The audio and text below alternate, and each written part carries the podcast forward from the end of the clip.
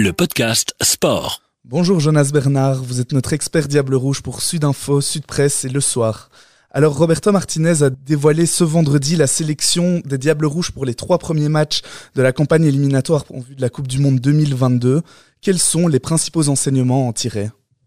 Alors on attendait un groupe assez large forcément puisque les Diables Rouges vont jouer euh, trois matchs en, en seulement six jours.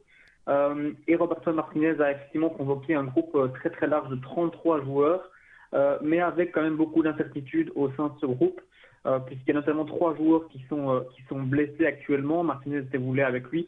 Il s'agit de euh, Dedryck Boyata, euh, Dennis Praet et euh, Orel Mangala, qui était un petit peu le, le nouveau visage de, de cette sélection avec euh, Sambi Lokonga, l'Anderlechtois. Euh, il y a le, le cas de Lukaku aussi forcément, qui pour l'instant pose question, puisque euh, le joueur est pour l'instant bloqué en Italie.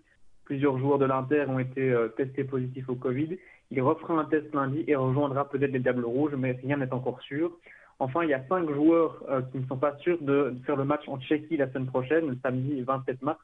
Ces cinq joueurs, ce sont les cinq joueurs qui évoluent en Bundesliga. En effet, les clubs allemands refusent pour l'instant que euh, leurs joueurs fassent le voyage en République tchèque, un des pays les plus touchés par le Covid pour l'instant. Il fait que dans ces trente-trois joueurs, il y a donc au total neuf vraies incertitudes et pas sûr que Roberto Martinez pourra forcément tous les, tous les utiliser. Alors c'est un véritable casse-tête pour Roberto Martinez qui doit d'une part euh, préparer, essayer des choses en vue de l'Euro de cet été et d'un autre côté assurer malgré tout des résultats car ce ne sont pas des matchs amicaux. Effectivement, contrairement au dernier rassemblement fin deux mille vingt, ici on aura trois matchs qui comptent forcément pour les qualifications pour le mondial, qui servent de préparation pour l'Euro, mais donc qui ont un enjeu en, en elle-même. Euh, il faut savoir aussi que ben, Roberto Martinez doit faire avec les absences de Witsel, qui est blessé, qui sera peut-être forfait pour l'Euro. Euh, un blessé aussi de taille, c'est Eden Hazard, forcément qui n'est pas là, et qui sera peut-être aussi forfait pour l'Euro. Euh, le sélectionneur a tout fort assuré, puisque Eden Hazard, le capitaine des Diables, ne se fera pas opérer. Euh, et donc il espère toujours le récupérer d'ici, euh, d'ici l'Euro. Mais effectivement, trois matchs ici qui vont être compliqués à gérer, puisqu'il relève un enjeu particulier et puisqu'il y aura évidemment pas mal de, d'absents.